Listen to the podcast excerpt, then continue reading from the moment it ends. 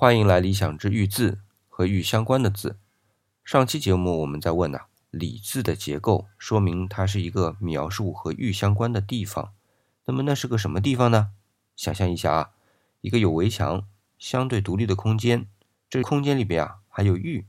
那么要么是存放玉的仓库，要么是加工玉的作坊。而我认为啊是加工玉的作坊。咱们分两面说啊，正面说填土的那个礼。和作坊的坊原本就近义，当然啊，里更关注的是范围，是墙里还是墙外，而坊更关注的是管理，分区域网格化管理。但是啊，都是指人们居住工作的场所。反面说啊，如果是仓库的话，就会有盘、宝盖头、人字头，哪怕是学字头作为偏旁，因为啊，这些偏旁是说明某一个具体的空间。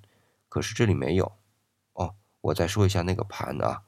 不是吃饭的盘子的盘，这个盘子啊，字形是左右相反的一个片，它的本意啊是板的意思，而且这个板呢还不只是木板，更多的呢是指用藤扎的篱笆。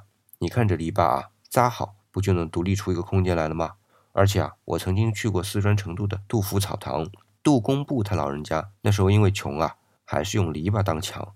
当然啊，不能只用篱笆，因为它不挡风，所以啊。还要糊上泥，不光用泥糊就够了。这万一一下雨啥的，泥可就全冲跑了。所以啊，糊完之后还得用火烧。哎，这一烧啊，就能陶化，就能挡风遮雨了。这就是墙了。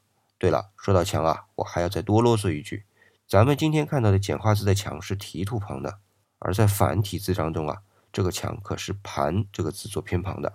今天我们看到的墙里边不用篱笆做支撑了，普通一点的是砖墙。砖说到底还是土嘛，而高级的钢筋混凝土的墙啊，想想啊，和篱笆扎完之后再糊上泥也是一个思路，只是材料不同而已。好，不多说了，再说就扯远了。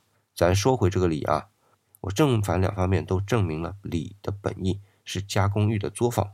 那么那玉作坊和制玉，也就是按照玉石的纹理解构玉的行为有什么关系？这一点啊，就很容易联想到了。再从剖析纹理到顺序规律，也就顺理成章了。但是啊，礼在现代汉语中啊，还有一层意思，是对别人做出的动作有所反应。比如说啊，理睬、搭理。如果说是顺序规律，哎，经过我刚才解释，和玉还搭得上关系，那么这个反应和玉又有什么关系呢？啊，的确还是有点关系的。不过这已经是引申的引申了。咱们啊，还是要从顺序和规律说起。但是今天时间不够了，咱们啊，下期节目继续聊。